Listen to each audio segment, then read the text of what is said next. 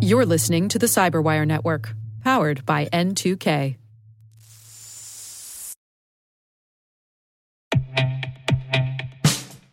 And now, a message from Cyberbit. Mastering cybersecurity is like mastering a sport.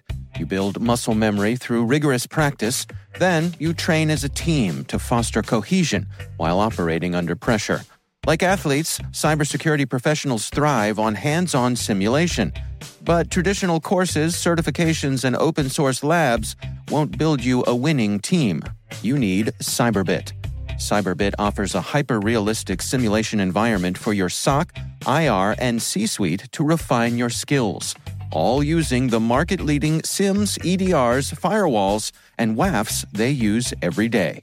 Cyberbit is offering Cyberwire listeners a free live fire exercise. Sign up your team now at cyberbit.com slash cyberwire.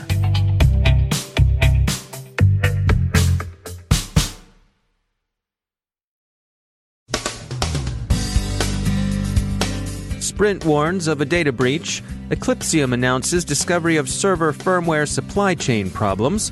Bluetooth Low Energy may be less secure than thought. Congress hears about U.S. Census cybersecurity, ransomware, and continuity of operations. The FBI offers help decrypting GandCrab affected files. Venafi on why financial services are especially affected by certificate issues. Congress asks to see NSPM 13 and an arrest is made in Bulgaria's tax agency hack.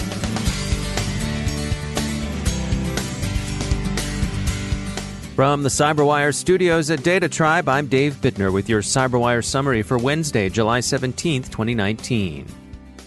U.S. telco Sprint has warned customers that unauthorized persons may have obtained access to their Sprint account.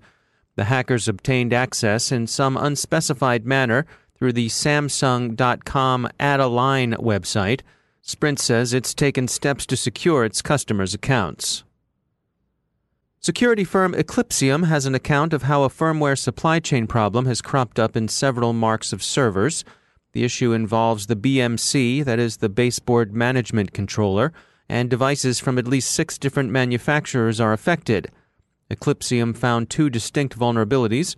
First, some BMC firmware update processes fail to verify cryptographic signatures verification before accepting updates. And second, the BMC code that performs the firmware update contains a command injection vulnerability. Some server vendors, notably Lenovo, have released updates and mitigations to address these problems, but Eclypsium notes that supply chain issues of this kind tend to be persistent and can be difficult to fix. Researchers at Boston University report that they've demonstrated they can defeat the MAC address randomization Bluetooth Low Energy uses to protect devices from being identified and tracked. There's a wide range of ways in which Bluetooth Low Energy can be implemented in a device, but the researchers' conclusions suggest that this isn't as simple a matter as, for example, making sure your AWS S3 buckets are left open to the Internet. Even properly, carefully implemented instances can yield a lot more information about a device than had generally been believed. Congress is raising concerns about the 2020 U.S. Census. This is the first U.S. Census in which a significant portion of the data collection will be done online, with the attendant possibility of hacking, and the customary a priori jitters are to be expected.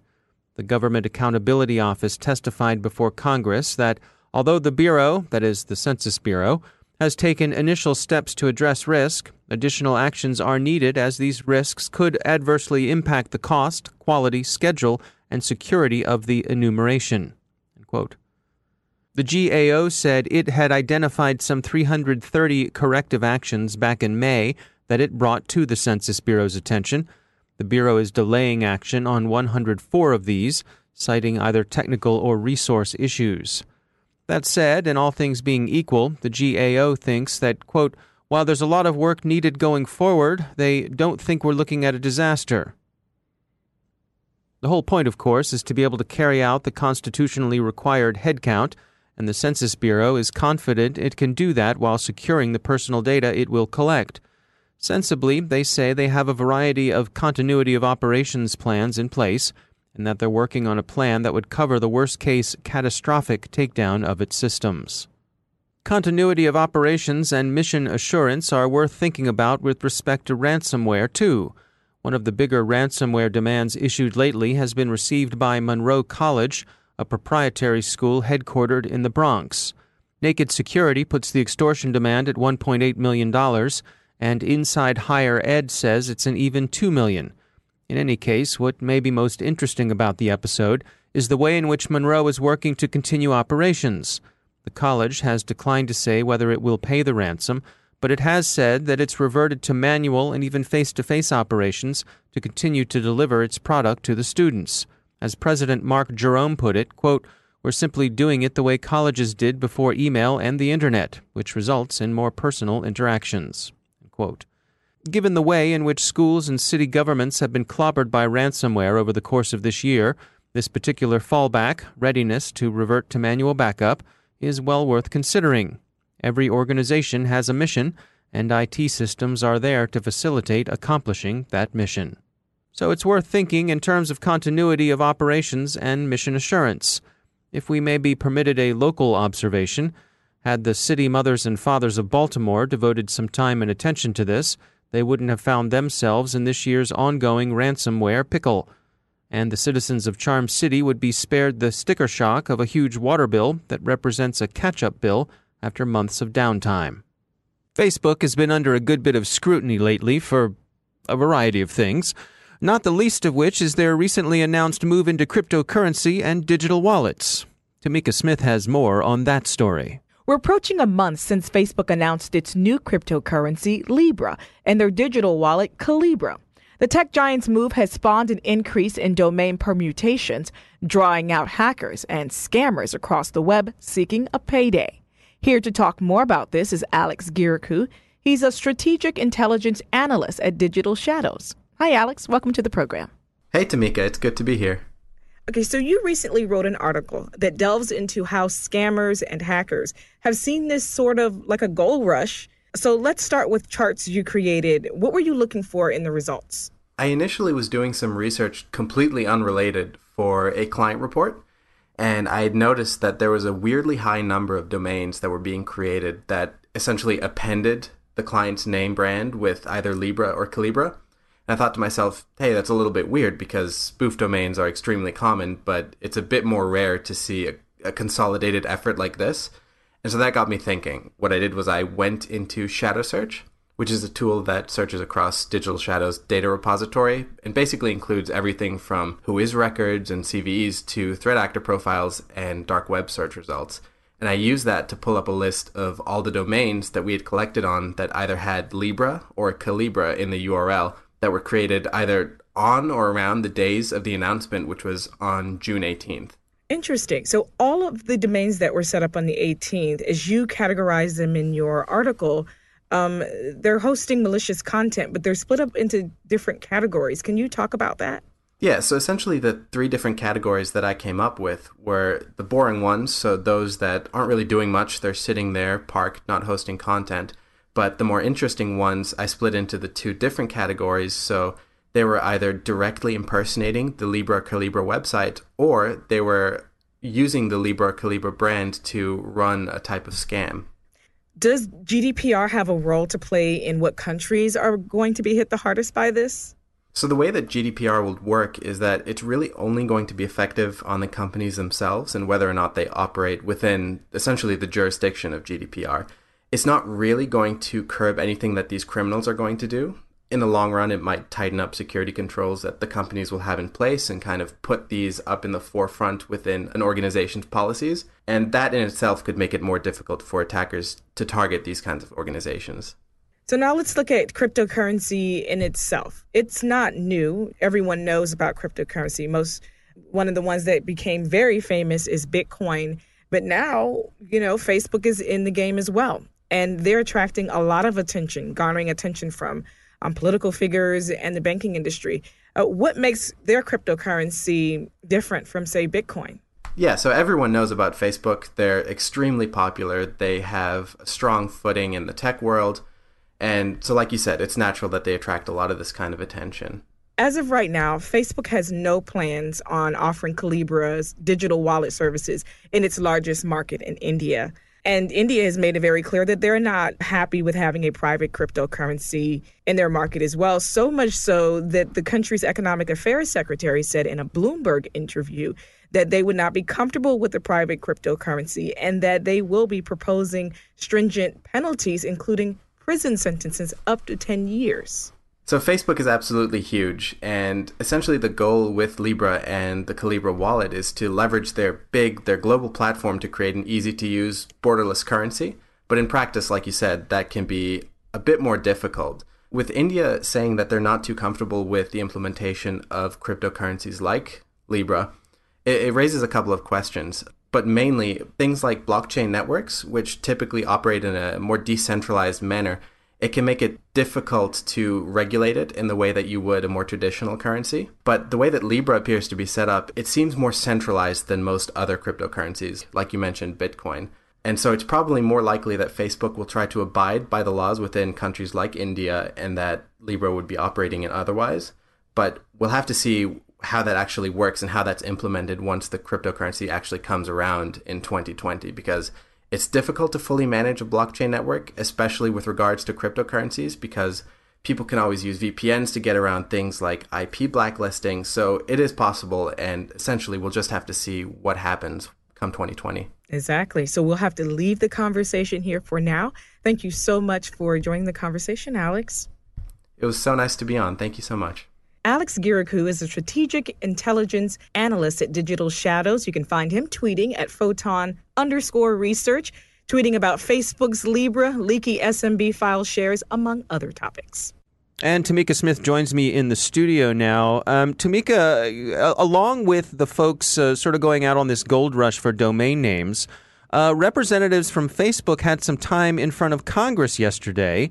They got a bit of a grilling. Yes, they did. Specifically, David Marcus. He's the co creator of Facebook's new digital currency, Libra.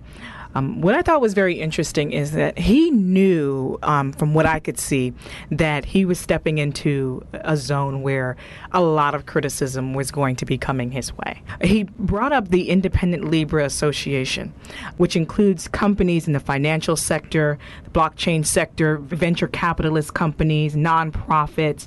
They're specifically there to regulate this new currency hmm. and to make sure that implementing safeguards is what they're there to do. And most importantly, that Facebook will only get 1% of the vote on this association. Hmm. All right. Well, uh, it's certainly uh, interesting developments. I, I think uh, Facebook is under a lot more scrutiny than perhaps they had uh, hoped to be under or, or even uh, bet on. Um, Tamika Smith, thanks for keeping an eye on this stuff. Of course. The U.S. FBI has issued a flash alert offering master decryption keys and other useful information concerning the now possibly retired but still troublesome GandCrab ransomware.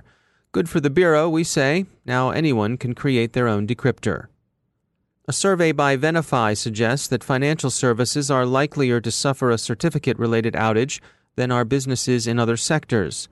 They're particularly vulnerable because, as Venafi puts it, quote, financial services organizations rely on machine identities to secure and protect a wide range of business critical machine to machine communication.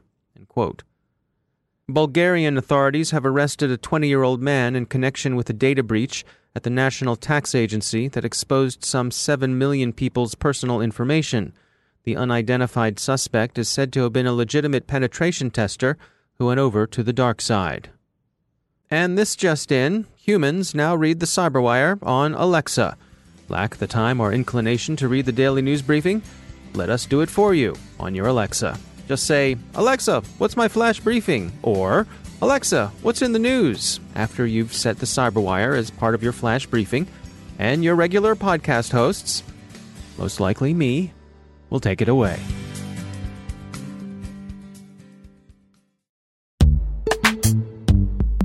Every day, your IAM tech debt grows. Your multi generational services struggle to work together. Building an identity fabric can fix this. It makes all your identity tooling stronger and allows you to connect any app to any service you want to use with zero coding, zero maintenance, and zero app downtime. Strata's identity orchestration platform separates the identity logic from your applications so you can optimize existing IAM tools and manage them in a single control plane. Now, every vendor, standard, and architecture work together. In short, building your identity fabric means you can secure your non standard apps keep your complex access policies, retire outdated IDPs, and modernize in record time. So build your fabric with Strata Identity and get rid of tech debt for good. Visit strata.io slash cyberwire, share your identity priorities, and receive a pair of AirPods Pro. Offer valid for organizations over 5,000 employees. Connect today at strata.io slash cyberwire.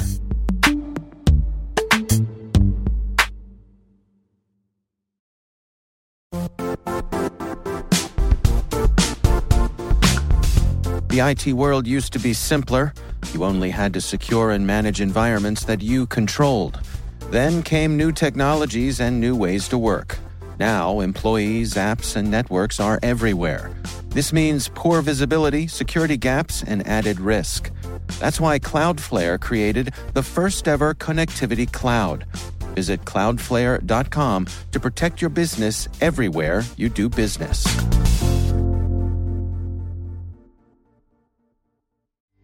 And joining me once again is Ben Yelin. He's a senior law and policy analyst at the University of Maryland Center for Health and Homeland Security.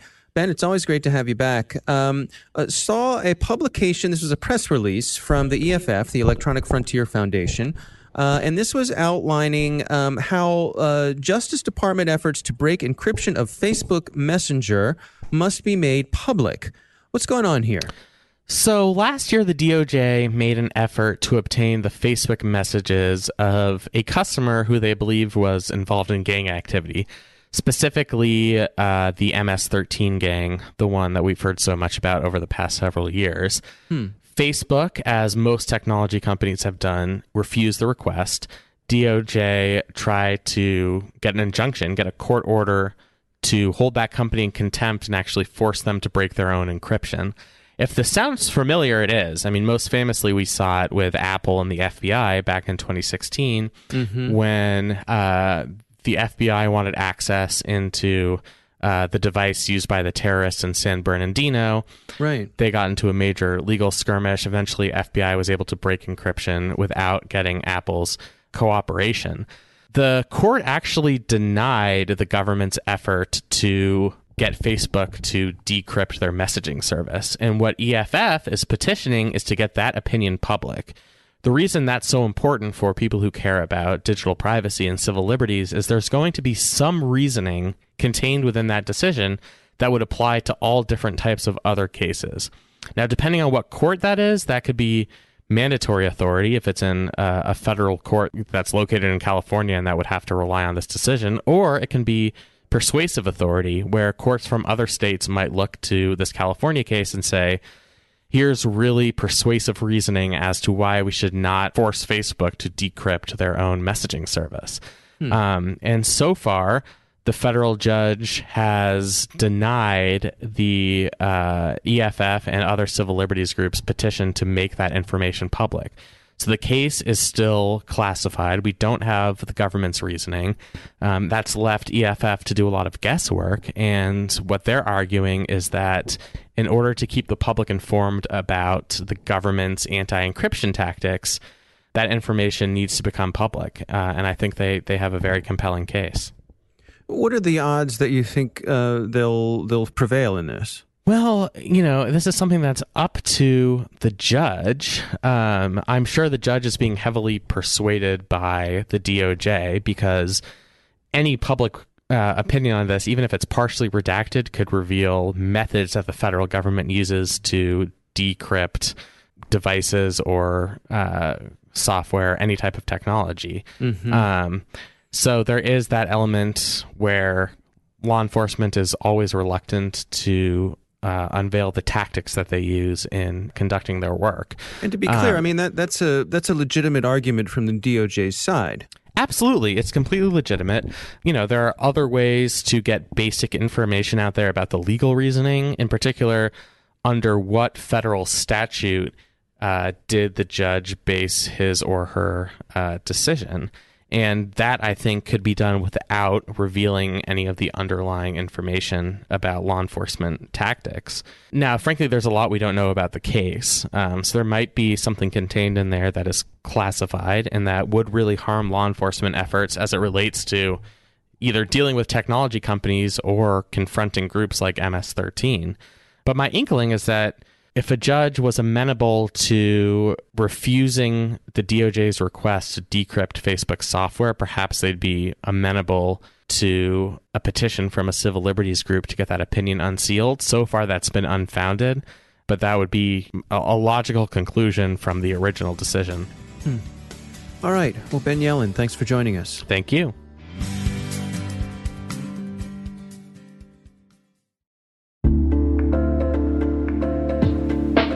Are lengthy security reviews pulling attention away from your security program?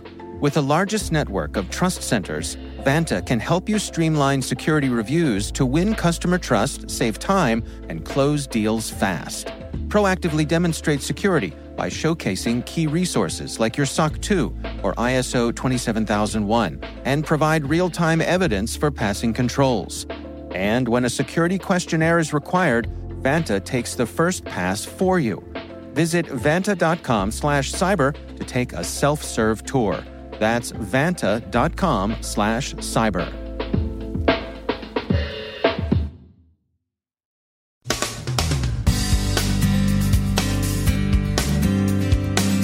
And that's the Cyberwire. For links to all of today's stories, check out our daily briefing at thecyberwire.com. And for professionals and cybersecurity leaders who want to stay abreast of this rapidly evolving field, sign up for CyberWire Pro. It'll save you time and keep you informed. Listen for us on your Alexa smart speaker, too. The Cyberwire podcast is proudly produced in Maryland out of the startup studios of Data Tribe, where they're co building the next generation of cybersecurity teams and technologies. Our amazing Cyberwire team is Elliott Peltzman, Puru Prakash, Stefan Vaziri, Kelsey Bond, Tim Nodar, Joe Carrigan, Carole Theriault, Ben Yelin, Nick Veliky, Gina Johnson, Bennett Moe, Chris Russell, John Petrik, Jennifer Eiben, Rick Howard, Peter Kilpe, and I'm Dave Bittner. Thanks for listening. We'll see you back here tomorrow.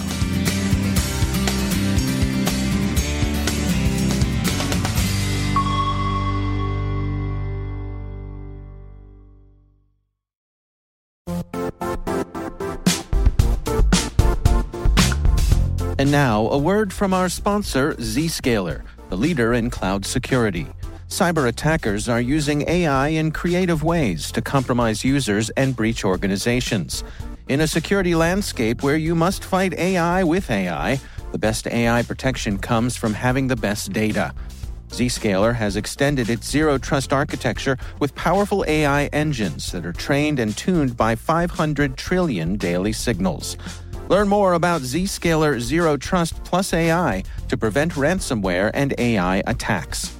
Experience your world secured. Visit zscaler.com slash zero trust AI.